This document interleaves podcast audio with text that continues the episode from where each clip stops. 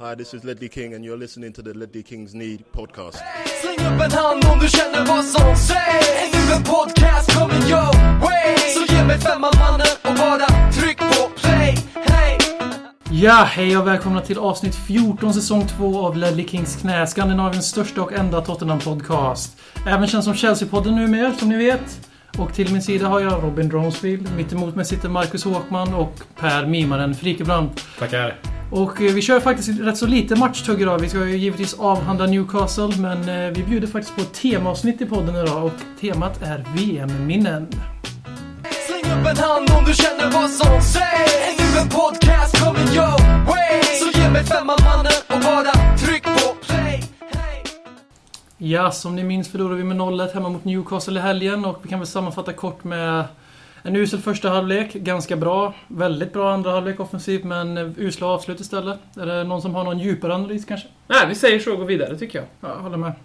Det var en viss eh, holländare i mål också. Som eh, Ja, ja, ja. kan ha spelat in lite grann. Jag tycker att han får faktiskt väldigt mycket cred för det. För våra avslut. Förutom Soldados nick kanske och någon enstaka räddning. Så Eriksen. var, så var Eriksen, det var ju rakt på.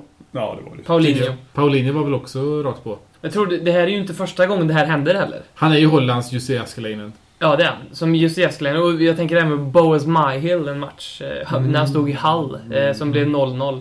Eh, som, som var oerhört... Eh, han gjorde, och Asmir Begovic har också gjort en sån här match på Ja. White Hart Lane. Det får man ändå Lite grann. tänka att för oss lite som är lite romantiserade när det gäller fotboll att det här var ju faktiskt en, gammal, en typisk 0-1 förlust under Joll och Redknapp. För så här såg ju varje 0-1 förlust ut när vi hade de två som managers. Ja, så var det faktiskt. Det var ju... Vi, Det var, det var en skön återgång till det förflutna. Ja, men som du sa, vi har ju också romantiserat den typen av fotboll. Att vi vill se lite mer Joll och Rednap-stuk under AVB. Så det är kul att han tar efter, tar att efter han tar efter. Och så framförallt att han tar efter resultatet också, inte Mm. bara... Ja, Positiva. han, lyssnar, han lyssnar på oss. Jag, han tar verkligen in fansens reaktioner Han, och han, gör har det ju, bästa han har ju fått kritiken på ett eh, styrelsemöte där i VB att ja, men du måste spela mer som Tottenham alltid brukar göra Du måste historien. lyssna på Ledley Kings knä. Och då har han köpt den här comple- Complete eh, DVD-book of Tottenham History, men han har börjat med säsong 7 istället för säsong 1, så går han bakåt. Så nu härmar han Martin Joll och Harry Redknapp. Det är så... Ja, Någonting så, någonting det, vi kan ju alla vara väldigt överens om att andra halvlek så spelade vi riktigt bra fotboll och i första halvlek spelade vi inte särskilt bra fotboll. Är det, var ska vi börja? Var, varför såg det så annorlunda ut i andra halvlek? Alltså, att de första timmarna alltså, fram till målet så har jag nog aldrig sett vårt försvar så darrigt. Det kändes verkligen som att så fort Newcastle fick bollen så kunde det bli mål. Och så fort vi hade bollen så kunde Newcastle göra mål. Det var lite den känslan. Jag vet inte om det har att göra med att vi faktiskt hade Brad Friedel i mål. Och det, det kändes lite som att liksom, det blev lite nervöst där bak i backlinjen. Och det fick vi också se i målet. Att det, var, det var ett sånt läge som det, där Lloris ändå agerar med mycket pondus. Och Jag säger, bra, ja. Ja, jag, hade, jag säger inte att han hade tagit den där, för det är mycket väl, han kan mycket väl ha dragit på sig en frilägesutvisning också liksom. Han är ju på, så, han, han arbetar ju på millimeterna liksom. Och det var det som Newcastle lyckades med. Man, varenda boll i första halvlek var ju ämnad att gå på offside-fällan för att se ifall Remi lyckades eh, överlista den.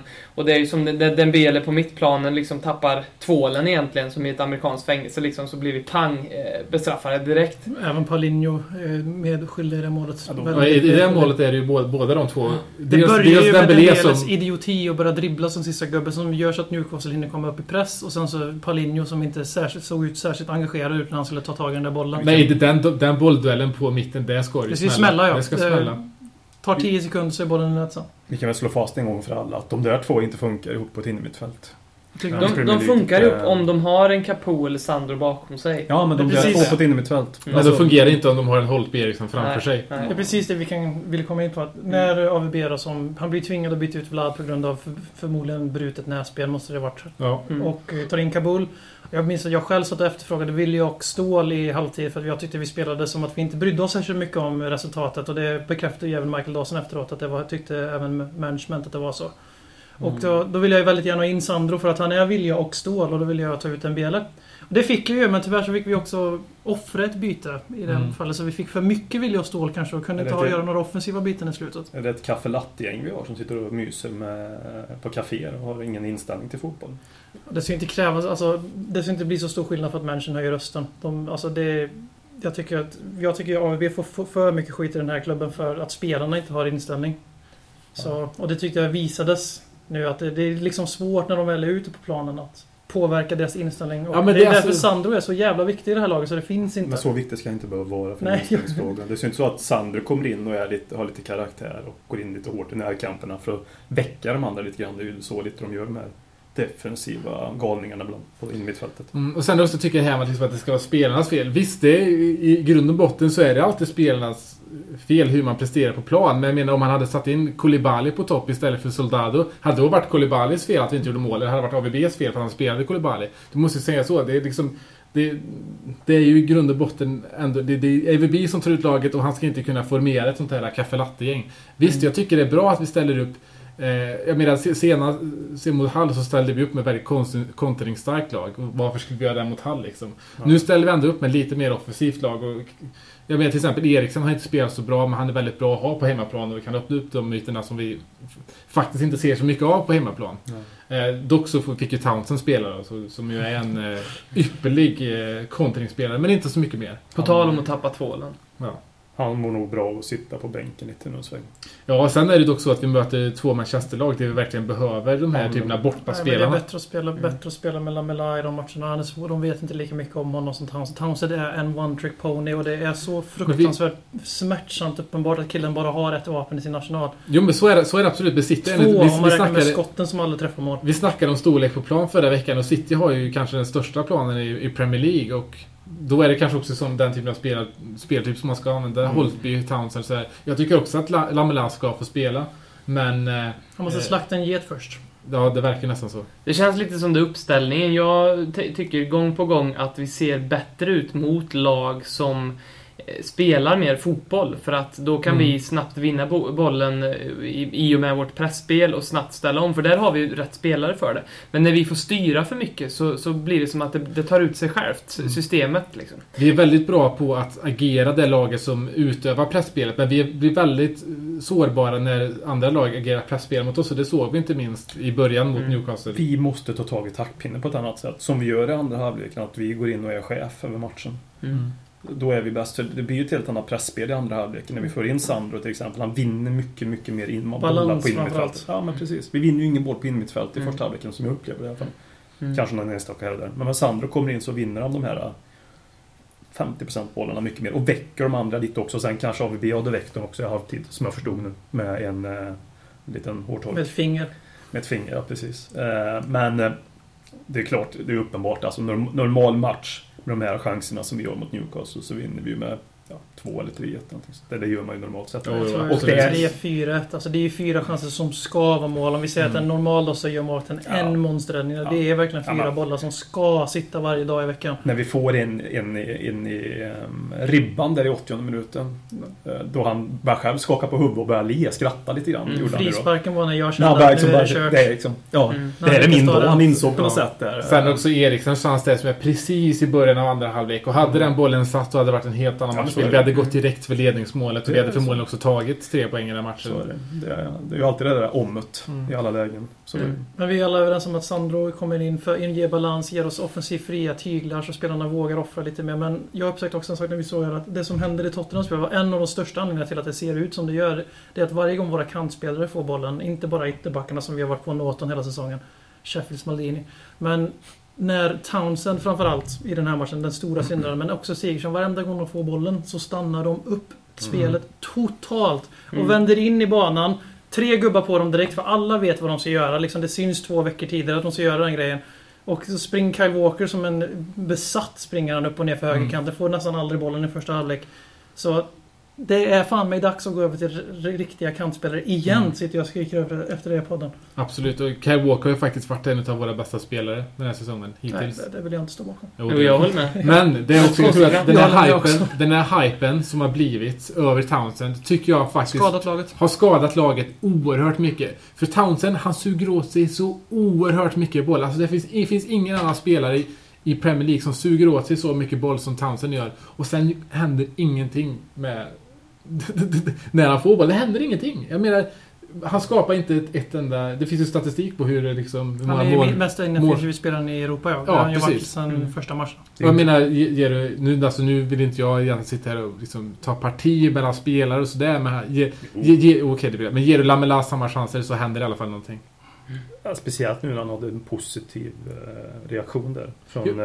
Det var synd att Ja, men det Sheriff-matchen där, Ja, han det, det är helt... Alltså, när du går in och gör en sån match, det ska resultera i en startplats i Premier League alla dagar i veckan. Jag förstår. Det måste ju... Det, alltså, det är klart att... han klarar av att spela två 90 minuters matcher på Ja, fyra del, dagar. dels, Ja, dels problem. Alltså, det. kan ju inte vara en... Eh, Speciellt också när han inte har spelat 90 minuter sen. Nej. mötte vi. Sheriff. Det var inte precis arbetsbelastning och kompakt press i 90 minuter. Han hade, ju, han hade ju väldigt kul i 90 minuter. Jag tror inte han var särskilt fysiskt utmattad han efter den matchen. det syntes ju vad han försökte i den matchen Mm. mot Sheriff.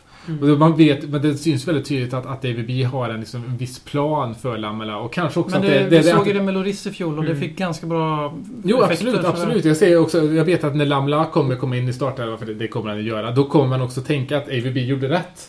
Men när han gör en sån match och när vi ändå har det problemet som vi har, ja då tycker jag ändå att det... Jag förstår inte. Sen är det kanske så att Lamela går på något speciellt träningsprogram för att bygga upp muskler, att han faktiskt inte klarar av att spela två. Men han har ju faktiskt inga match. gardiner i sin lägenhet heller. Som brittiska medier rapporterade om i veckan. Ja, inte det? Nej, han, eh, Han inte... han, hade, han hade bott på ett hotell eh, länge och sen så hade han fått sin lägenhet och då hade han blivit intervjuad av spansk press tror jag var och sagt att han saknade gardiner. Jag vet inte om han är en liten crybaby. Men kan man inte bara köpa Eh, gardiner? Erik Lamellari. Nej, ja, det är väl det som är problemet. fotbollsproffs har inte den sociala kompetensen. har inte hans morsa flyttat med honom? Hans, hans familj och hjälper honom just nu. På tal om det här, jag försöker ju... Jag sitter ju tyst här för att jag vill inte hamna i det här för mycket, men om jag får styra dialogen nu lite mot eh, vad vi har varit med om i veckan är ju att eh, Brian Lamela har ju agerat kurir av, eh, för ett eh, positivt budskap. Efter Sheriff-matchen eh, så skrev jag via Ledley Kings knä till Brian Lamela Tell Eric that he was fantastic today. Och vi, vi fick svaret Okej, I'll tell. Ja. Ryggdunkningspodden fortsätter. Brian, är han också fotbollsspelare? Nej, nej, nej, nej. Han glider in på kreditkortet som det står Erik Lamela på, på nattklubbarna i London kan jag tänka mig. Eviglegenden Det var som han i somras sa att eh, när på frågan på Twitter fick han en fråga om, om Liverpool och Lamela och han sa no LOL. Ja. Det Det är är evig legend. evig kärlek till det citatet. Ja. Tottenham är LOL. Ja, just nu är vi LOL. Mm. Vi är LOL-klubben nummer ett tyvärr. Lots of love. Men det är ju liksom, det är ju ett problem att vi inte får dit bollarna. Jag tycker också i matchen att Soldado kommer inte till så många direkta avgörande lägen. Han har ju nicken där, men det är ju en situation han skapar sig själv där. Men Men annars... två fasta. Ja, En det i är första, det. en i första och en andra. Okej, okej. Ja, vi borde kunna sätta han i mer direkt avgörande lägen också kan jag. Men sen är det också så att när han har fått de här lägena så har han ju faktiskt inte förvaltat dem. Så, det var, så, var det, så var det mot eh, Ja, Everton det är också. Då kom han faktiskt de lägena. Och Ja. det, det, jag menar, grej, Tottenham idag, vi har väldigt, väldigt många individuellt väldigt, väldigt bra spelare. Paulinho, bra på i princip allting. Dembélé, också bra på i princip allting. Townsend också. Men vi har inte en enda spelare som har slutprodukten. Inte en enda spelare. Och det är ett stort jävla problem för vår klubb. Mm. Och, här- Inte, inte, ens, inte, inte ens vår målgörare har slutprodukten. Och det där är Tottenham syndrom alltså. Det, Men det, ja.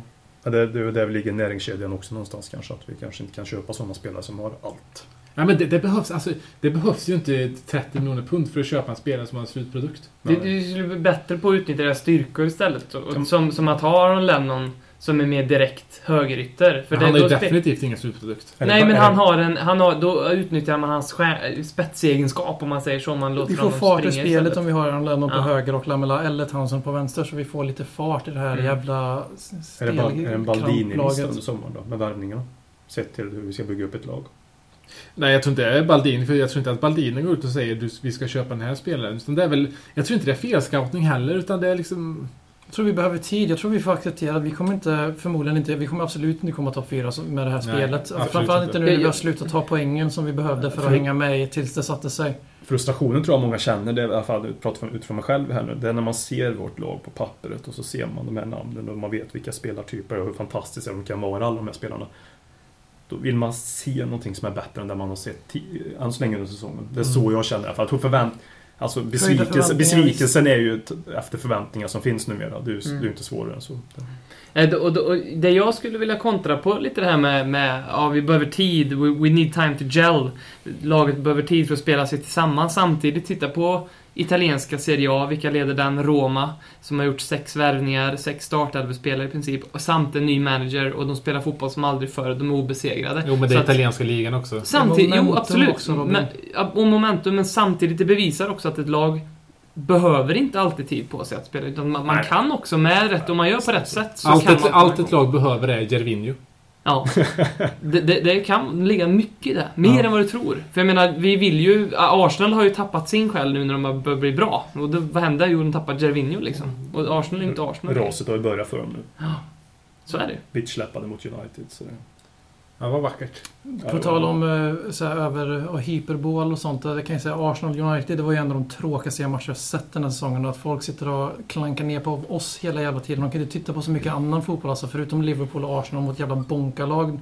När de får fart på bollen så är ju Premier League har ju gått ner sig något enormt i, spel, i spelkvalitet. Men jag, tycker, jag tycker ändå att de lagen i Premier League som ligger på... Det bara Ja, City som är kul att titta på. Mot på översta tredjedelen så är det ändå vi de som har, som, som har varit konsekvent sämst. Ja, det är absolut. Absolut. Och vi har i princip inte haft... Vi har haft några halvlekar då och då där vi har glänst liksom. Men det är därför, därför fram tills nu har varit en sån jävla styrka vi hängt med. För man vet ju det kommer, vi kommer bli bättre hela tiden. Medan Liverpool och Arsenal bland annat har pikat i sin spelform. Jo men det är också där som liksom har min kritik... Det är också där som min kritik ligger mot AVB att det blir ju inte bättre. Nej, och det är precis därför det är oroväckande att vi börjar tappa poäng före spelet börjar bli bättre. För nu står vi där med dåligt spel och slutar att ta poäng som en mästare. För nu har vi inget av det längre. För nu har vi tagit en poäng på två matcher. Och nu kommer vi in i två tuffa matcher till där vi kanske tar... Har vi tur tar vi tre poäng. Ja. Enligt mig. Ja, så tycker Och jag också. efter det då är det långt upp alltså redan. Och spelet ser inte... För, för du vet vi inte nu, men spelet ser sådär ut. Poängen slutar ramla in. Ganska oförtjänta poäng ibland. Och då har vi liksom ingenting som talar för oss längre. Den delen av min hjärna som eh, har en likartad gen som eh, Björn Hellberg har eh, intresserar ju sig lite för statistik. Av våra åtta senaste förluster så kommer sju direkt efter en Europa League-match. Det är ganska Och intressant. typ fyra är precis före landslagsuppehåll så man får vara bitter extra länge. Jag kommer att läsa också något om det Det är väl ingen slump att det är så, antar jag. Samtidigt så Mm, spelar vi i princip på Europa League varje vecka också. Jo, jo, jo. Så, men eh, det är ju intressant. Kan det ligga någonting i det? Kan det vara så? Det var någon som ställde frågan att har vi för stor trupp? Får vi, får vi inte alltså blir, är vi inte konsekventa nog? Får inte laget spela tillräckligt mycket? Eller? Så såg det inte ut förra året. Till exempel att Mm. truppen var för stor. Då Mm. var vi nästan för liten för att spela alla de här matcherna. Jag tänkte på kontinuitet. Då hade vi en Mm. väldigt bra kontinuitet förra året. Mm, mm. Men alltså det är ju det också. Vi, Anna och jag har gjort så lite mål. Vi tappade Gareth Bale, men vi har också tappat en annan spelare som gjorde rätt mycket mål förra året. Det var ju Clint Dempsey. Mm. Framförallt gjorde han mål som en krigare. Vi har inte en enda jävla krigare i offensiven. Så vi har inte bara tappat 21 mål i ligan, vi har kanske tappat 30. 30 mål i ligan. Man Mm. får inte glömma Clint Dempseys eh, målproduktion där. Eller? Framförallt får man inte glömma kriget han gör. i Kriget han gör. Och vi har ju Ja, liksom, vi har ju ersatt dem med individu- individuellt bra spelare. Jag skulle säga Ja. att alla spelare har en, alltså spelmässigt nästan imponerat på mig. Mm. Men det är liksom att vi, vi har liksom ersatt de här 30 målen med bra spelare men inte med mål. Vi har köpt FIF, ett bra Fifa-lag. Det har vi gjort. Vi har köpt en gitarr med väldigt bra strängar som är ostämda. Och vem ska Ja. stämma dem? Ja, Ja, Stefan det är ju- Freund. Mm. Martin Joll. Paolo Di Canio. Ja, Martin Joel är ju snart arbetslös. Inte, inte för att vi ska skrika på AVBs avgång men... eh, Nej, nej, gud nej. Jo, det här är AB Out-podden. Vi hatar AVB. Jo men det, det är det som är det roliga med AVB Out, att man kan ju inte säga det ironiskt längre i alla fall. Så är det ju. Det är ju en sak som är säker. nej Det, det, det, finns ju, det finns ju legitimitet i de ändå som säger AVB Out. Mm. What a superb goal by Jurgen Klinsmann, the flying West German forward. It's Maradona with Shilton. Looked like handball that. Maradona celebrating, and the goal's going to be given. And it's done! Ja, efter matchen mot Newcastle avhandlats så går vi nu över till våra kära VM-minnen där vi kommer tugga lite om individ, individuella VM-minnen och även andra saker som har med VM att göra kanske. Och vi börjar väl med att ge poddens rutinerade slitvarg ordet. Tack så mycket. Eh, jag valde VM 90. Många kanske tror att man skulle välja VM 94, men jag trivs bäst i, eh, i motvind helt enkelt. Så det väljer jag ju naturligtvis när vi åkte på 1-2, 1-2, 1-2. Och när jag säger vi, då menar jag naturligtvis Sverige. Eh, det är ett väldigt fint VM på många sätt. Ett underskattat VM som har fått väldigt mycket kritik för att det var en tråkfotbollens VM. Men det var ju ändå också det sista riktiga VM med de riktiga länderna som Västtyskland. Som eh, Sovjetunionen. Var ju med i detta VMet. Var Kuba var- med? Vad sa du? Vad Kuba Ja, är. Kuba har väl aldrig varit med i någon fotbolls-VM. De, var bra på, de är bra på boxning, Kuba, däremot i OS. Och Amatör, cigarrer. ama, amatörboxning. Ja, precis. cigarrer. Och Nordkorea var de med. Nej, Nordkorea var inte med. Det är inte det som är poängen. Eh, Men poängen är att det var ett väldigt fint... Och en av mina största idoler som det blev där och då, som sen sedermera skulle spela för Tottenham, som jag naturligtvis inte visste då, som jag inte kan se in i framtiden, var Jürgen Klinsmann. Jag köpte en matchtröja med Jürgen Klinsmann jag var nere i Spanien. På Mallis. Landslagströjan den Landslagströjan. vackra med, som går in över bussen. Exakt. Så, oh. Köpte jag då. då. Det var enbart tack vare därför jag blev eh, stor eh, anhängare av Västtyskland i det där VMet. För att Sverige åkte ut efter 1-2, 1-2, 1-2. Judas! Fy fan vad vi hatar Olle Nordin. En Ja, gammal mycket, fin- gammal mycket fin, fin, alltså. fin spelare. Jürgen Klinsmann ja. ja. Nej, Olle Nordin. Olle Nordin i Göteborg. Sveriges AVB. Ja. Men alltså Jürgen Klinsmann gjorde ett väldigt bra VM också. Han var en stor bidragande orsak till... Eh, eller anledning till varför Västtyskland tog hem det. Och det var ju tre väldigt fina spelare som gick. Breme, Mattius och Klinsmann som eh, spelade Inter på den tiden. Som eh, var bra. Och Sveriges mästerskap börjar ju helt okej. Alltså vi förlorade mot Brasilien med 2-1. Och en extremt rödbränd eh, Thomas Bolin gjorde eh, 2-1 målet. Som också Thomas Brolin som även är en uttalad Tottenham-supporter. Jaså? Jajamän. Ja, det har jag ingen aning om. Nej, Jag tror att han gillar pasta. alltså, i alla fall. Och, um, sen hade vi en 2-1-torsk mot eh, Skottland och en 2-1-torsk mot Costa Rica. Så det var... um, Sätter Hamrens fiasko i EM sist lite i perspektiv. Ja. Nej men det var, det var alltså, återigen, det var ett tungt mästerskap. Men det- skytteligavinnaren Salvatore Schillaci var också en sån där favoritspelare jag hade på den tiden. eh, Som blev en favoritspelare, under VM. Irland gick väldigt bra också under eh, VMet. De gick ju till en eh, kvartsfinal. Och Man- dit England gick ju bra. Nej. Gick till semifinal. Jaha, det VM, ja, ja, VM ja, 90. ja, det ja. var det var bland de bästa de har gjort. Ja. På, och sen, Det var ju då också Chris Waddle slog den eh, miss- avgörande straffen över, mm, eh, tror jag.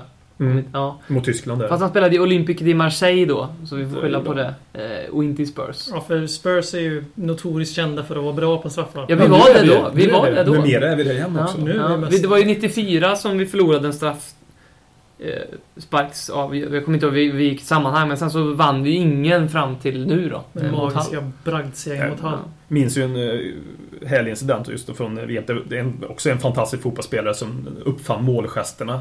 Eh, Vad jag vill minnas. Det var ju Roger Milla som Ja, spelade för. Kamerun och var 38 år gammal och dansade eh, till hörnflaggan vid varje gjort mål. Politiker nu för tiden. Uh, alltså, i Kamerun? Mm. Ja. Ganska ingen aning högt om det. uppsatt. Ja. Och sen- Minister. Okej. Sen har du Colombia. Colombia mot Kamerun. En, eh, Jag skrattar bara för du ryckte på axlarna efter du sa det, som att du bara slängde in någonting. Ja, men- Är han- han är det? Ja, minister. Det var i ja, jag kan tänka mig. Han är ju väldigt stor i Kamerun. Kan tänka efter de här mästerskapen. Ja, Lite större än Benny. Men så hade vi ju Higuita också, en fin målvakt som stod i eh, Colombia. Och de mötte ju Kamerun i en åttondelsfinal och det var väl 1-1 tror jag i matchen. Och det var förlängning och eh, Higuita var ju känd för att eh, agera Ja, som Loris gör nu fast eh, 50 meter till upp i planen. Och dribbla hålla på. Så han gick ut med bollen och började dribbla i 1-1. Eller om det stod 2-1. Det var förlängning i alla fall. Och Kamerun bröt och gjorde mål så att de i stort sett åkte ut där. För ryckte väl på axlarna tyckte inte det var så märkvärdigt. Det fanns ju andra spelare i Colombia som gjorde större misstag, som gjorde ett misstag fyra år senare och de fick ju betala med livet. Det slapp ju Higuita som tur var i alla fall. Higuita som även är känd för att ha gjort Skorpionen. På Wembley. Ja. Mm. På riktiga Wembley. Mm. Mm. Ja. Och Escobar var det ju som blev skjuten också i, i Colombia. Ja, precis. I, det- efter självmålet i VM-kvalet. Ja, precis. För att de hade förlorat mycket, förlorat mycket pengar på det, sägs det. Mm. Bortsett från mord och så, så var det ganska tydligt att fotbollen var vackrare förr än vad den är nu. Absolut, det var också Maradona. Eh, var det inte då han eh, lovade att gå till Spurs? Han hade ett snack med Nej, det var, Mattias. Det var VM 94 det. nej, det var när jag var ännu längre bak. Det var på 80-talet. När han spelade för en sån här testimonial för Osvaldo Ardiles. Ja, just Så det det. var typ 88 någonting sånt Ja, där. det det varit. ehm, Som han gjorde. Då, då, då, då han Tänkte göra en Tottenham-koppling där, men det gick inte så bra. Ja, men det var ju ändå Tottenham-koppling fast eh, två år tillbaka. Jag, jag tror det var 88. Det var... Det var ett bra försök i alla fall. Mm. Av mig. Ja, Argentina gick ju till final också VM 90. Förlorade mot Mm. Tyskland i en fruktansvärt tråkig final. Som Andreas Bremo avgjorde på. Ja, vi gillar ju inte när Tyskland vinner. Ja, då gillade jag ju när Tyskland vann. Eh, Vä- Västtyskland vann. Alltså, du håller på med Västtyskland? Ja, i det VMet 90 jag för att jag Ja. köpte en uh, Klinsmann-matchtröja. Ja. Och eh, efter, ja, jag hejar naturligtvis på Sverige men eh, Sverige åkte ut återigen. Mm. Så det är mitt bidrag är VM 90. Jag är ju sån lokalpatriot, alltså jag slutar ju kolla på mästerskapen när Sverige åker ut. Det vill jag också bara påpeka VM 90 för att liksom en snabbis. Jag var 11 år under det VMet och eh, för att romantisera hur fotbollen såg ut då på TV var ju att man inte fick se så mycket fotbollsmatcher. Och helt plötsligt fick man se två matcher varje dag under en fyra veckors period ungefär. Det var ju liksom osannolikt härligt. Det, Mm. Eh, Nu är ju inte VM stort på grund av den anledningen. Nu är VM stort på grund av andra anledningar. Men då var Ett VM spekt- stort. Ett spektakel är det nu. Ja, VM var ju stort för att då, då fick man se fotboll helt plötsligt två gånger om dagen. Det var ju... Ja. Som ni förstår allihopa. Det var en ynnest. Ja, det var För lilla. Håkman i Deje. Ja, det var en ynnest till dig. Mm. Eh, Klinsmann gjorde också mål eh, i slutspelet 98. Han gjorde mål i kvartsfinalen. Gjorde han sin fantastiska handsgrej det också när han blev utvisad för att han la sig på bollen med händerna? Det, Jag har något minne av, jag har något minne Klinsmann som ligger över bollen som spelare gör och så här. Och så, Ja, men han gjorde mål i kvartsfinalen där. Jag kommer inte ihåg, mot Italien han gjorde mål där? I alla fall så samma kvartsfinal, inte samma kvartsfinal, men också i kvartsfinalen så var det en annan spelare som gjorde mål i VM 98. Eh, mot eh, Jugoslavien, var nämligen Edgar Davids på stopptid. Eh, Bergkamp hade gjort eh, 1-0. Eh, eller 1 1-1 hade han gjort. Eh, då, då, då, jag kommer ihåg, för jag följde eh, Holland väldigt mycket under det här mästerskapet. Jag kommer ihåg, var, var på en familjesemester och eh, på den där campingen då, så visade de ju VM hela dagen och jag följde, följde Holland varje match. Bergkamp som eh, precis innan där, eller året innan var det väl, gick till Arsenal. Eh, precis också efter att han hade deklarerat sin lilla förkärlek till Tottenham. Mm. Så han var ju ett litet hatobjekt där, men det var där ändå som jag hittade min kärlek för Edgar Davids. Som två år tidigare hade blivit hemskickad från EM 96. För att han hade sagt att deras då, dåvarande tränare Goose Hiddink, som vi senare har kommit att hata av andra anledningar. Han var ju, som ni vet, det, det heter ju inte manager när man är hos Chelsea, utan det heter ju caretaker när man är där. Så var, han var ju caretaker i, i, i Chelsea, därav hatet från dem. Han sa ju då att Goose Hiddink tänkte med röven när han tog ut sitt lag och blev då hemskickad. Men han fick komma tillbaka till landslaget. Ehm, eh, 98. Eller han kom tillbaka till landslaget innan, men han fick göra sin mästerskaps comeback. i- The Pitbull 98, som ja. han kallas för. Precis, och ledde laget till... Eh, han, var- han var en väldigt central figur i det, i det lag som kom fyra i det här mästerskapet. De slog ut Jugoslavien i den kvartsfinalen där.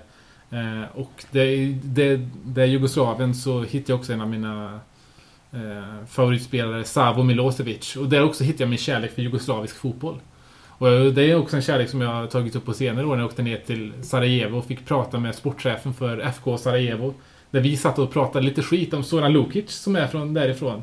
Han kände Zoran Lukic. Jag berättade för honom att Zoran Lukics dotter har varit med i svenska Paradise Hotel. Eller vad det var. Och det blev han väldigt förvånad över. Men jag tyckte jag var gl- glad för Zoran att han har fått så framgångsrik dotter. Ja. ja. Ehm, så det är VM 98 är mitt, mitt största fotbollsminne egentligen. För det var liksom, det är som du säger, alltså minnen det är sånt man tar med sig från, från barndomen framförallt. Mm. Och, och VM 98 var därför mitt största, Det mitt är lätt- största Det är mästerskap. lättare att idealisera liksom, spelare. Mm.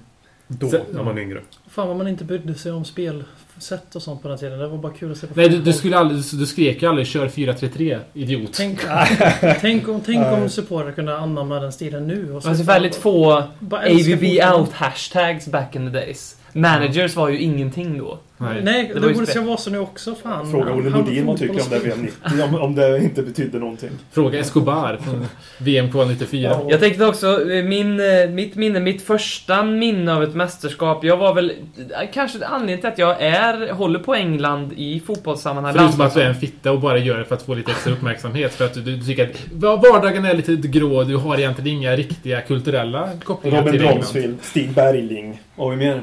Det kan ju vara den... Nej. Ja, jag, jag, du kan rada upp varenda jävla idiot på den här planeten. Det är ju samma kategori. Det finns en del svenskar som är på Three Lions faktiskt. Ja, det, det, det förstår jag inte varför. Hur man kan hojla... ho- ho- Hojla? Hålla på, på Jag ska berätta, landslag. det kan man. Jag tror att tajmingen Hade jag varit lite Men du var ju äldre... en engelsk pappa. Jag har en engelsk pappa och det, var det, det är därför Oj, jag håller på oj. engelska fotbollslandslaget. Men han hade ju fått representera engelska landslaget om han var duktig på fotboll. Så Det jag hade förstår jag han får Jo, men jag har bra det polare som har serbiska morsor och serbiska farsor och allt vad det är. Och de inte fan håller om på Serbien. Nej, men det är väl deras problem och inte mitt. Men jag tycker man ska hålla på sig. Men grejen är inte... Alltså jag, jag stör mig inte på att du håller på England. Jag stör mig på att du inte håller på Sverige. Ja. Förlåt. Nej, Fortsätt. men det, ja, och, och, ja, det gör jag också ibland. För det är ibland, det, för mig är en match mellan Sverige och England värre än en match mellan Tottenham och Arsenal. Eh, och det, alltså så är det verkligen. Wow. Jag håller ju på Tottenham mer, men det, eh, rent psykologiskt och, och, och känslomässigt så är det jobbigare att hålla på England i en sån match. Och det är ju, jag var lite för, Jag föddes 89, 94 var lite för tidigt. Jag tror, hade jag varit lite mer intellektuell, och, eller intellektuell, men velat se mer på fotboll då så Det hade är väl jag kanske därför jag kommer ihåg VM 94 och inte du då. för din hjärna var lite mer i framkant än vad min... Eh, vad jag sprang runt och byggde lego då. Eh, men det jag inte gjorde, det var att bygga lego 96 och det var väl där egentligen som när pappa frenetiskt eh, såg på den här eh, EM, EM, det där 90, EM 96? EM 96. Eh, EM 96 givetvis. Eh, och det var väl då jag, jag blev en engelsk supporter och, och inför VM 98 där inte Sverige var med heller så, så då förstärktes väl det här ännu mer. Och det jag valt ut som mitt eh, VM-minne var, då var ju jag redan en, en Tottenham-supporter vid- 1998 eh, och jag frågade ju pappa hela tiden när laguppställningen kom vilka av de här spelar i Tottenham. Då var det tyvärr då eh, han som inte bör nämnas vid namn, Sol, Sol Campbell. Eh, och, men även då Darren Man måste Anderton. säga både och Robin. En av grejerna. Ja, jag är inte J.K. Rowling, ehm, som ni alla vet. Men det, jag, jag väljer i alla fall eh, en, en sekvens. eh, Det är roligt att du tar upp det här med Escobar. För det var ju nämligen så i matchen mellan England... Han var ju död. Ja, det är roligt att du tar upp Escobar, om du låter mig prata klart. Så var det så att VM 98, England hade i sista eh, gruppspelsmatchen Colombia. Ehm, och det var lite do or die för England. Man kunde spela oavgjort, men det säkraste skulle vara att vinna. Eh, och, och i matchen då så, Gary Neville slår upp bollen ungefär 20 minuten. Den hamnar hos Freddie Rincon i Colombia. Om ni minns honom så gjorde han, spelade han faktiskt lite i Real Madrid och var lite av ett så här under eh, barn, höll jag på att säga. Var med redan VM Mm. 90. Ja, det var han. Och han spådde sin jättefin framtid. Eh, men Chi fick han. Ehm, och, han tappade nämligen bollen till Michael Owen ute på högerkanten som slår in bollen i boxen. Och vem lurar där? Jo, Darren Anderton som gör ett fantastiskt mål. Eh, och jublet visste inga gränser. För dels då var det för mig då eh, som liten pojkvasker tillsammans med pappa då fira dels det här målet men också att det var en Spurs-spelare som gjorde ett sånt vackert mål. Eh, ungefär som ett, eh, om man jämför eh, senare mål på Kasamis mål mot Fulham, nästan lite samma touch på avslutet på ett sätt där. Oerhört vackert mål. Ehm, och då undrar ni såklart, vad hände med Freddie Rincon som tappade bollen till Michael Owen som gjorde att Colombia hamnade i underläge och sen också åkte ur VM? Jo, Nej, det blev han inte. Han gick inte riktigt samma stökiga eh, bana som Escobar, men nästan. Han var nämligen efterlyst av Interpol eh, 2004 eftersom sina kopplingar till den ökände drugdealen Pablo Joaquin Rayo Montano. Eh, och har faktiskt suttit ett halvår i brasilianskt fängelse, Fredrik Som jag skulle tro ungefär är 15 år i ett svenskt fängelse i, i jämförelse. Ehm, och, så att, så att det, och det var väl då någonstans det växtes för mig att Darren Anderton, han blev ju sen min hjälte och gud i, i, i Tottenham. Och sen också för att han gjorde ännu ett snyggt mål mot Sverige. Eh, 1995 gjorde han det, var lite i, i, i Nej, inte 95, men det, Jo, någon, någon, för EM var det 95. Ja. Som Sverige var med i. Ja, det blev 3-3 och han gjorde ett, med sista sparken i matchen ett riktigt drömmål. Stolpe, stolpe in. Ja, något sånt där. Så han gjorde många fina mål den här Darren Anderton. Ja, jag har mitt första VM-minne också 98. för Jag är född 91 och så jag var sju bast. Och jag tänker inte gå in i lika mycket detalj som Robin gjorde. Men eh, mitt starkaste minne från den turneringen är David Beckhams frisparksmål och att jag hade en engelsk landslagströja i storlek eh, XXXXXXL från 98. Men till skillnad från Robin då så tog jag mitt sinne i fulla bruk och för, för, för, förrädde inte mitt land. Men varför hade du en Englandströja till att börja med? För jag hejar på dem i det VM. Ja. Så du skulle kunna köpa en Arsenal-tröja för att stötta dem i Champions League, typ? Eh, Men jag var sju år Robin, så det är inte riktigt samma sak. Jo. Så Håkman som köpte en Västtyskland-tröja 1990 utan att bli Ja, men det är, poli- det är politiska grejer som ligger bakom Håkmans beslut Var också. han det 11 år? När han var 11 år. Så där fick, du, där var- fick du äta. Nej, men jag tror det var det. Och sen, eh, sen så kommer jag också ihåg Norges match mot Brasilien och någon helt oförklarad. Jag kommer ihåg Den, den har jag på, på VHS. Jag satt hemma hos en klasskompis och, eh, som var norska och eh, vi kollade på den här matchen. Jag hejar ju på Brasilien givetvis. Och, men det gjorde ju inte hennes familj. Och eh, jag, jag, den matchen sitter kvar på näthinnan. Jag kommer inte ihåg resultatet men jag vet att jag, jag tror Norge vann med 2-0. 2-0. 2-0 till och med. Eller var det 2-1? 2-1. 2-1 Toran alltså. Flo Ja, det, jag minns att fixar han... en straff åt Norge som Chattery Ekdal slänger in 2-1 i. Ja, nu är jag extremt autistisk här men... Jo, men jag, så. kommer, jag, jag gissade faktiskt på 2 men jag inte så. Sen eh, 2002, Robbie Keane i Irland, tre mål. Roy Keane blev hemskickad. Allt var, det var en ganska spännande turnering för Irland och den, denna Robbie gick ju till ett ganska fint lag och spelade för ett antal år och gjorde ett antal mål för så... Så ja, det var min Tottenham-koppling där. För jag hade inte tänkt att ha 15 minuter monolog om mitt VM. 2002 var lite roligt minne. Alltså, ändå, Irland, det är liksom... man, man ser ju inte dem som ett lag som har, liksom, hör hemma i VM egentligen. Men de har ju varit med i oerhört många Mm. världsmästerskap. Jag kommer främst ihåg 94 när de åkte till VM. Hade med en enda irländare i truppen. Eh, och fick oerhört mycket kritik för det. Men de var ju på, jag kommer inte ihåg vilken eh, arena det var. Jag tror det var- det i Kalifornien de spelade sin öppningsmatch. Mot Italien och vann 1-0. 1-0. Så eh, Ray Houghton. ja, det stod mycket bra där. Ett annat lag som inte riktigt hör hemma i VM-sammanhang är Nya Zeeland som också är obesegrade i alla VM-matcher de någonsin har spelat. Eh, tre matcher i VM 2006 va? Mm. Eh, och, Eller eh, 10 kanske. Ja, det, någon, någon gång var det hur som helst. Mark Vidu Nej, inte Mark Viduka. Vem fan hade de? Ryan eh, Nelson. Ryan Nelson. Det är den bästa. Med de har massa... De hade väl, om jag inte minns Winston fel, Reed hade har de också, han som Winston är Reed, mittback i West Ham. då. Dansken egentligen. Han är ju dansk, ja, precis. Man har väl någon nyzeeländsk koppling där. Ja. Gammal farfar? Ett annat fint VM-minne är ju de 45 minuter Ledley King fick spela VM. Den bästa spelaren som någonsin har spelat VM. Nej, jag tycker ändå att eh, allra bästa VM-minnet det är nog ändå när, när England ligger under mot, eh, mot Tyskland i VM 2010. Hela arenan väntar på att eh, Fabio Capello ska göra någonting. Peter Crouch värmer upp. Fabio Capello vinkar för byte. In kommer Emil Heskey. Halva arenan buar. Det var Matchen sjukt. slutar 4-1 till Tyskland. England är ute. Spökmålet där också, när Tyskland fick sin en Ja. rättvisa tillbaka där. Så det var, det var fina grejer. Det var faktiskt det. Och det var sjukt att Emil Heskey hade ju en period där han var ruskigt bra i landslaget tillsammans med Rooney. Eh, och han var i urkast, jag vet inte vilken klubb han spelade i då, men han, de spelade någon som bara som en brottnings... eh, Liksom profil där uppe som bara skulle ta tuffa dueller, vinna bollen och sen göra... och Det var det enda han skulle göra. Englands Karelien. Ja, eh, på topp. Englands Marcus Albeck. Ja. Albeck var väl så i svenska landslaget. Han var ju inte direkt dukt- duktig i sina klubblag. Sista 7-8 åren han var utomlands. Men Det finns I ju, landslaget det finns ju levererar han ju som alltid. lyfter sig i landslaget. Ja, men det de det. Så finns det de som inte gör det. Ljungberg gjorde ju inte det under många, många, många, många år tyckte jag. Han gjorde det jag- slutet. Aldrig tyckte jag att han levde upp till den hypen han hade i det där äckellaget i norra London. Ja, ja, det är ett äckellag, det vet vi alla. Men jag tyckte han ändå... Jag minns hans nickmål mot Paraguay 2006 och jag kommer ihåg att hela, jag satt och kollade på en sån biograf och såg det målet. Alla i hela jävla biografen ställde sig upp och jublade som besatta och jag satt ner och vägrade hylla en Arsenal-spelare som gjort mål. Ja, Vi får se. I alla fall, VM är fyllt av minnen. Eh, VM är Tottenham-relaterade väldigt många gånger. Vi får se hur det blir den här gången, VM 2014. Tottenhams nya anfallare Zlatan Ibrahimovic kommer ju spela VM 2000. nästa år. Mycket möjligt. Vi kommer i alla fall kvala lite. Senast vi kvalade var när då, Marcus Åkman? 98 var det väl? Senast vi kvalade till ett mästerskap. Playoff.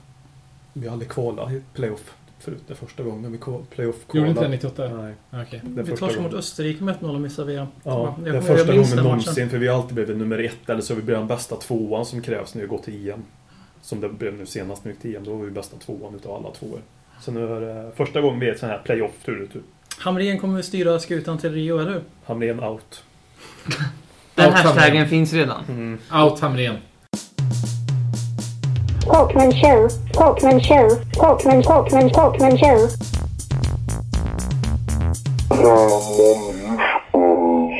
Yes, vi har pratat VM och min, eh, jag tänkte ha en liten fråga för detta, eh, denna sekvens av eh, podden. Eh, man kan ju säga att VM 90 som jag vill minnas så uppfanns filmningen på riktigt. Det var en spelare som filmade i en match naturligtvis. Rulla runt, hade jätteont, båren fick komma in. Kylspray, allt det där var på en. Gick ut med spelaren, trodde att den här spelaren får vi ju inte se något mer av detta VMet. Men eh, någon hade ju healat honom i alla fall. För 30 sekunder senare skuttrar han in på planen och börjar fortsätta att spela. Så min fråga är, som också den här frågan, svarar man rätt och är först att svara rätt. Det är också viktigt att man var först att svara rätt. Så den som lyssnar först har naturligtvis en fördel och kan detta. Eh, Så vet man vem det här är så får man ett pris helt enkelt. Vem var spelaren som fuskade? Och vill man vara med och tävla så kan man skicka till Ledley Kings eh, PM-box på Facebook. Pri- Priset är en eh, mycket fin bok som jag har framför mig som övriga också kan se. Det kan en fotonovell! Ja, en fotonovell. Vad den här fotonovellen är, det kommer jag inte berätta. Utan det här kommer segraren få se. Och det är en deal mellan mig och segraren. Vill segraren gå ut med han vunnit får han göra det naturligtvis. Vi, vi kan ju säga så mycket också. att Håkman den- kommer ju signera den här. Nej, det kommer jag inte Vi göra. kan säga så, den är inte Tottenham-relaterad, men den är Håkman-relaterad. Ja, det kan man säga faktiskt. Ja. Det kan man faktiskt säga. Eller, både och också. Det är, ju, det, det är om ett land som jag inte riktigt tycker om visserligen, men, men det, det, ja, den är bra. Så, eh, mitt budskap till detta är att vara med i tävlingen och så tycker vi filmningar out helt enkelt. Talkman show. Talkman show. Talkman Talkman Talkman show.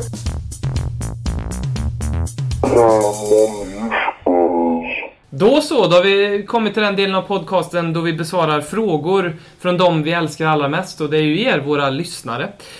Um, någonting som, vi, som jag skulle vilja uppmärksamma det är en, en ung herre eh, ifrån Norrtälje utanför Stockholm som heter Kalle Bergsten som fick eh, i skoluppgift att intervjua en offentlig person. Eh, och det Kalle valde att göra då, det var att han valde att intervjua ingen annan än mig. Eh, vilket är oerhört smickrande. Eh, så Kalle kom faktiskt och besökte mig i Örebro. Vi hade en trevlig fika där och pratade Tottenham och, och allt fotbollsrelaterat och, och, och, lite till. Och jag lovade även då Kalle såklart att han får ställa en fråga i podden. Eh, eftersom att han visat det här engagemanget. Har ni, jag måste bara fråga er, har ni någon gång gjort ett skolarbete om Tottenham under er uppväxt? Nej, det har jag nog inte gjort.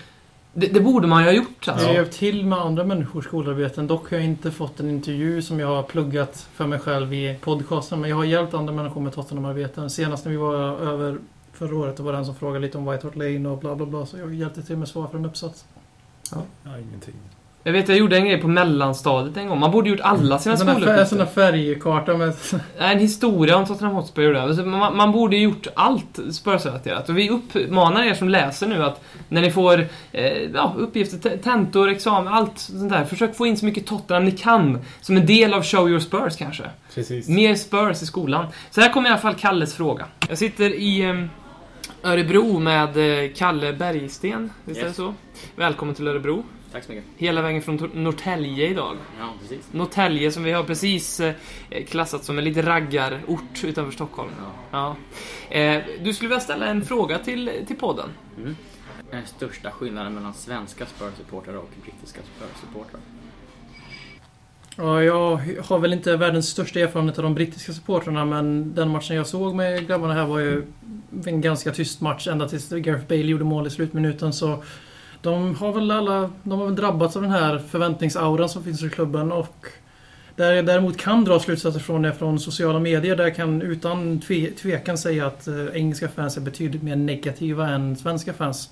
Och så kallade knee jerk supportrar är en ganska stor del av den engelska supporterskaran på sociala medier. Sen eh, finns de ju givetvis bland svenskar. Vi, vi är ju färre så det blir ett stickprov men eh, det är två läger sammanlagt mellan svenska, eller mellan Spurs-supportrar överlag. Det är de mer positiva och de negativa och det så är det väl med alla klubbar. Jag tror en stor skillnad också är att vi svenskar, vi tittar ju på supportrarna och matchen mm. som två ting. Supportrarna i England ser ju egentligen bara på matchen och så är man supportrarna. Så det blir, det, och, det, och där blir att, jag tog upp det här när jag och Kalle pratade om det här att eh, just den här grejen när AVB gick ut och kritiserade supportrarna, det tog ju de engelska supportrarna som ett hån. Eh, och vi, medan vi här satt och rättfärdigade och tyckte att det var bra. För vi bedömer dem, men han bedöm, eller de bedömer bara AVB och det blir liksom ett hot mot gruppen. Liksom. Så det är en stor skillnad. Fast det var egentligen det var bara samma AVB Out-brigad som vanligt som reagerade på det. Ja. Och så, och så på andra sidan har vi 1882 som är The Fighting Cocks initiativ som tror på att stötta klubben oavsett och så inte bryr sig så jävla mycket om vem som sitter på tränarbänken. Bra initiativ. Ja. Jag har en eh, fråga då till eh, Per här. Eh, som mm. inkom via Twitter. Från en herre som heter Mikael Pil. Vem tror du hade bäst betyg i skolan av de nuvarande spörspelarna? Ja, det är väl eh, Håkman som brukar proklamera eh, Loris som den absolut smartaste Tottenham-spelaren. Mm. Mm, känslan är den. Ja. Fast överlag, jag tror inte det är speciellt många Spurs-spelare som har speciellt många högskolepoäng eller eh, höga CSN-skulder, så jag får väl hålla med dig i... Tror du Loris? Mm. Ja. Townsend tvåa. Nej, Townsend är... Nej, inte topp tre. Det skulle vara intressant om vi visste åldern på när de slutade den allmänna utbildningen. För vi vet ju att i England så verkar det vara åtta ungefär. För de blir heltidsproffs. Om man går efter våra spelares intelligens på planen i alla fall. Mm. Sen är det väl en del som läser samtidigt som de... Jo, men sen när du går akademin så du, ja. måste, du måste studera. Ja, ja, det, ja självklart. Det, jag var inte seriös. Alexander BM här var lite ironisk, men du uppfattade inte riktigt jag, jag har inte ironimätaren på. eh, just det. Ehm, David Selin, och den här frågan var bara tvungen att med för jag, jag vet inte vad det här refererar till, om det är något speciellt, eller om David Selin eh, ja, har haft lite roligt så här på kvällskvisten. En LSD-tripp. Ja, en LSD-tripp. Jag tänkte säga det, men jag vill inte riktigt outa han som det. Men nu har vi gjort det, så när David Selin hade tagit lite LSD så ställde han den här frågan. Om Sandro var lika liten så han kunde rida på en räv, skulle han kunna rida på en räv då? Ja, ja. det tror jag. Jag, jag, tror- ja. Ja! Det, det tror jag. Jag tycker det är en underbar fråga. Vi gillar de här frågorna som är lite ut out of the box. Ja, vi älskar det. Och vi- det här är ändra någon form av... Vi är också väldigt drogliberala i den här podden. David, du, får, du får gärna motivera i en kommentar på Facebook eller Twitter varför du vill veta om Sandro rider på en räv. Är det en dröm du har haft? Är det någonting du kan, vill se Sandro göra? Är det ett taktiskt drag vi kan använda oss av i fortsättningen? Eller har vi missat någonting? Är det någon referens till någonting det här? Jag vet inte, men jag hoppades på att ni kunde. Men det är alltså ingenting. Vi- Vi får se helt Det kanske är någon slags Killevippen-referens som vi inte förstår. Ja, eh, oerhört långsökt. Ja. Ja, någon, form av in, någon form av. Inception-fråga det här. Ehm, Samuel Olsson, hur kände ni när Gomes satt på bänken? Fan, varför står han inte i mål för? Ja, alltså det var, det var inte direkt aktuellt att han skulle stå. Jag menar, jag hade också placerat eh, Friedel i mål eftersom att han har oerhört mycket mer... Eh, Rutin av att släppa in mål. Ja, rutin. Nej, men eh, mer matchvana än vad Gomes har. Men det är klart att jag faktiskt hellre ser Gomes mål än Brad Friedel. Så är det. Gomes var väl första målet i Hoffenheim i fjol dock, på Mm. lån. Så han har väl Jo, men jag tänker mer-. I Spurs, ja självklart. Men Vill då- du säga hur du känner där, Håkman? Nej. Nej? Överlag tror jag att Brad Friedel står högt på AVBs radar. Att, han- jag tror att han gillar honom. Framtida målvaktstränare inom klubben, det är relativt. Ja, så att, men, men eh, jag håller med dig, eh, BM. Helt till 100%. Han borde ha stått. Då kommer Faris fråga här, eh, via Twitter. Vem är den mest solklara mittbackskollegan till Vertongen? Kabul när han är frisk skulle jag vilja säga. Fast nu är väl inte Chiriche så... Ja, bra fråga faktiskt. Chiriches blev också utnämnd till årets, eller månadens spelare i Spurs. Mm. Så att just nu får jag väl säga honom. Jag skulle väl- väldigt gärna vilja se han och Vertongen tillsammans för det är ju... Vi har ju eh, sett dem tillsammans. Då, det var ju då vi blev helt publicerade. Och Sheriff först i massor med chanser bakåt. Fast jag tror inte att de här defensiva problemen beror på vår mittbackskonstellation utan snarare hur det ser ut i steget framför. Eh, Och det är då eh, mittfältspositioner. Eh, Men det är klart, man behöver alltid en krigare där bak så det är väl... Gary Doherty. Ja. Han skulle också behöva i anfallet. Han kan ju spela båda två. Så han skulle, skulle, kunna hjälpa till både i målproduktionen och i... Och inte släppa in så många boll bak som... Ja, vi har ju faktiskt inte släppt in så många bakåt. Hoppas du fick ett konkret svar där förut. Eh, som även frågade om värvningar. Vi har tänkt vi sparar det lite grann tills januari och kör någon form av eh, dissektion av januari-transferfönstret när, när det blir aktuellt. Som snälla gudarna inte blir ett, som inte blir ett aktivt fönster. Snälla kontinuitet, snälla. Kontinuitet för oss just nu är ju att köpa spelare dock. Faktiskt. En sista fråga här från Robert Folin. Ehm, en jätterolig fråga eftersom att vi dels är en fotbollspodd om, om, om Tottenham Hotspur men också att vi gärna vill slänga in lite politiska eh, Vi. Ja. åsikter och sådär hi, hi, fram och tillbaka och bollar dem lite grann. Så har den här frågan kommit in i tombolan och trillar ut och låter så här. Eh, identifiera Spörspelarna, vilka parti de hade röstat på. Eh, alltså en Spörspelare per riksdagsparti i Sverige. Alltså vem hade röstat på? Moderaterna, Kristdemokraterna, Miljöpartiet och så vidare. Bra fråga. Mm. Vi älskar den Svår här frågan. fråga. Vi, Ben- vi, Benny, vänsterpartist i alla fall, kan vi ju enas om. Det låter ju vettigt. Och så sossarna, då behöver vi någon riktig arbetare. Brad. Brad, Michael Dawson. men jag tror Bra- Brad är ju amerikan, så Ja, han har det så han har, kapitalistiska... men jag tycker Brad har väl... Jag tycker inte han har en särskilt kapitalistisk aura, men... eh, Jag säger Michael Dawson. Ja, men Dawson Dawson är en, Dawson är en so- socialdemokrat. Det, Sen, sen går vi lite mer, eh, åt- ja, fortsätter in mot mitten där. Då har vi Miljöpartiet. Eh, Jag vet inte riktigt om jag ska uttala mig om det. som Det jag, tycker jag. Ska jag det? Det tycker jag. Ska jag då välja vem jag vill ha med mig? Det tycker jag. Eh, Jag tror ändå att Soldado är en miljöpartist. det tror jag inte. Tror inte Jag tror inte han källsorterar. In, han brukar Ja, det inte jag heller. nej det, det här klipper vi bort efteråt. Det där, det där var ju självklart en lugn från min sida. Ja, men det vet vi faktiskt. Jag har varit hemma hos dig idag Per. Ja, jag- Men vem, eh, vem, är, vem är miljöpartisten i laget då Per? Du, du är ju lite miljö, miljöpartist, eller lite miljöpartist. Du är ju miljöpartist. Ja, men jag tror ändå Soldado och Loris kanske eftersom man, eftersom man är så smart. Jag tänker, finns det... ja. Fortsätt nu, det är du som ska... Ja men, nej, men det är väl... eh, Vi, vi snackade om att IQ-nivån är ganska låg hos våra spelare så det är ganska svårt att få fram en, en, en miljöpartist. Eh, Men det är väl... Hugo. Det, Ja, det är ju 20 Ben igen, för han vet ju bryr sig om miljön. Han åkte ju kollektivtra kollektivtrafik till jobbet. Danny Levy har också åkt lite kollektivtrafik. Vi har ju några, spelare, några tränare som åkt eh, kollektivtrafik. Men alla andra Christian Gross. Christian Gross, Christian Gross väljer ändå som vår, eller som miljöpartist nummer Mm. Om vi fortsätter nu in, in mot... Och där mot- förlorade Miljöpartiet, ja, så många svenska fans det finns som röstar på i nästa val då. In mot högersidan här nu då. Var, vart... Vad då har vi Centerpartiet där? Då ska vi alltså ha en, en lite förvirrad spelare där. Kyle Walker. Kyle Walker. Kyle Walker! Ja, Kyle Walker. Jag kan se nu Kyle Walker och Annie Lööf prata och inte fatta ett ord av vad den ena eller den andra säger. Ja. Det, det känns... Ja. Då vi Folkpartiet där då. Vad... En auktoritativ och strikt figur. Ja. Är det AVB? Eller Louis Holtby. Man måste tänka också... Tvärlämp inte Lewis Holtby på det sättet. Nej. Man måste Han tänka är, lite... en, han är en... Han är en f- spelare för Vi ska ju säga det också att vi är podcastvärldens svar på Livorno. Den här podden. Så att det är också... Ja, I alla fall 75% av den är det. Eh, Ni, jag, 66, jag är ju 40. i, i opposition här, givetvis. Men eh, en Du är, folk... du är, mer Hellas Verona. Ja, ja, inte riktigt Ja, Partisan Belgrad. inte riktigt Lazio, men... Nej men eh, vi var inne Men vi på... säger AVB som... Eller Brad. Friedel där. Vi var inne på um, Känns, han, han har ju ingen auktoritet över sin backlinje, så det tror jag inte. Nej, det är sant det. Kiriches, är han folkpartisten? Nej, han, eh, han är ex- extrem åt något av hållen. Nu är det, det är Jan Vertongen som är det, eftersom Janne Björklund, Jan Vertongen... Nej, det är väldigt dålig. Jag tror att det är AVB som ett klockrent svar. Ja, men vi tar, vi, vi tar AVB där. Eftersom att det är lite... Han är intresserad av skolan, Janne Björklund, och och AVB är teoretisk i sitt sätt. Så att vi, vi säger så. Ja. Kristdemokraten då? Christian, den är, den är Sandro Gomes var väldigt kristna. Gomes, såklart Gomes. Ja, känns väldigt KD. Mm, är väl superkristen också. De, har, de har, verkar ha familjevärderingar. De umgås ju som med familjer konstant. Pa Ja, Paulinho, Paulinho, kan vi skicka in där och, Ja. i den. Och så kommer tema där! Moderaterna. Moderaterna. Se vem gillar jag minst i laget? Vem gillar jag mest i laget?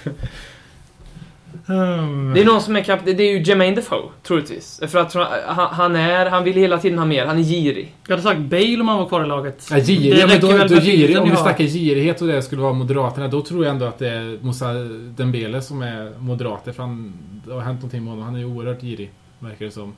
Han hittar alltid någon en liten ursäkt. Ja, Nu för tiden är han spelar rätt. Mm. Men han känns ändå som är lite intresserad av de frågorna, tror jag. Och ve- vem är då i det här sammanhanget då Sverigedemokraten? Jack Wilshere. Ja, det är sant. Kör out. Dags att hämta hem det ännu en gång För jo, du vet ju hur det slutar varje gång vinden vänder om Det spelar väl ingen roll, håller ett finger långt Alla de minne får, de är ett minne blått Det här är ingen plojgrej som rent spontant blir omtalat på något omslag som Heidi Montage Eller Spencer Pratt är nog den endaste svenska MC'n som har en känsla för rap Så hey! En hand om du känner vad som sägs. Är en podcast coming your way Så ge mig femman mannen.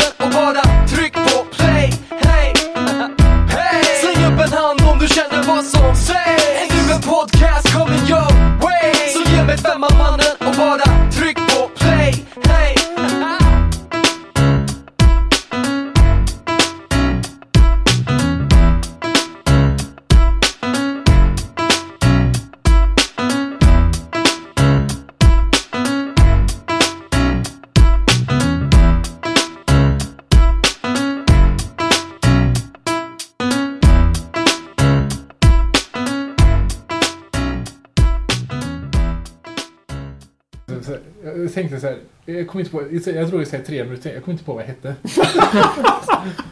så vad gör jag helt? Varför skulle du tänka på vad heter jag? Nej men jag bara... Vem ligger och tänker på vad han själv heter jag? heter? Jag kom inte på vad jag hette. Men har du, får du, här- jag, jag hade huvudvärk för några- sju, åtta år sedan. En hel vecka, då trodde jag också hade hjärntumör. Ja.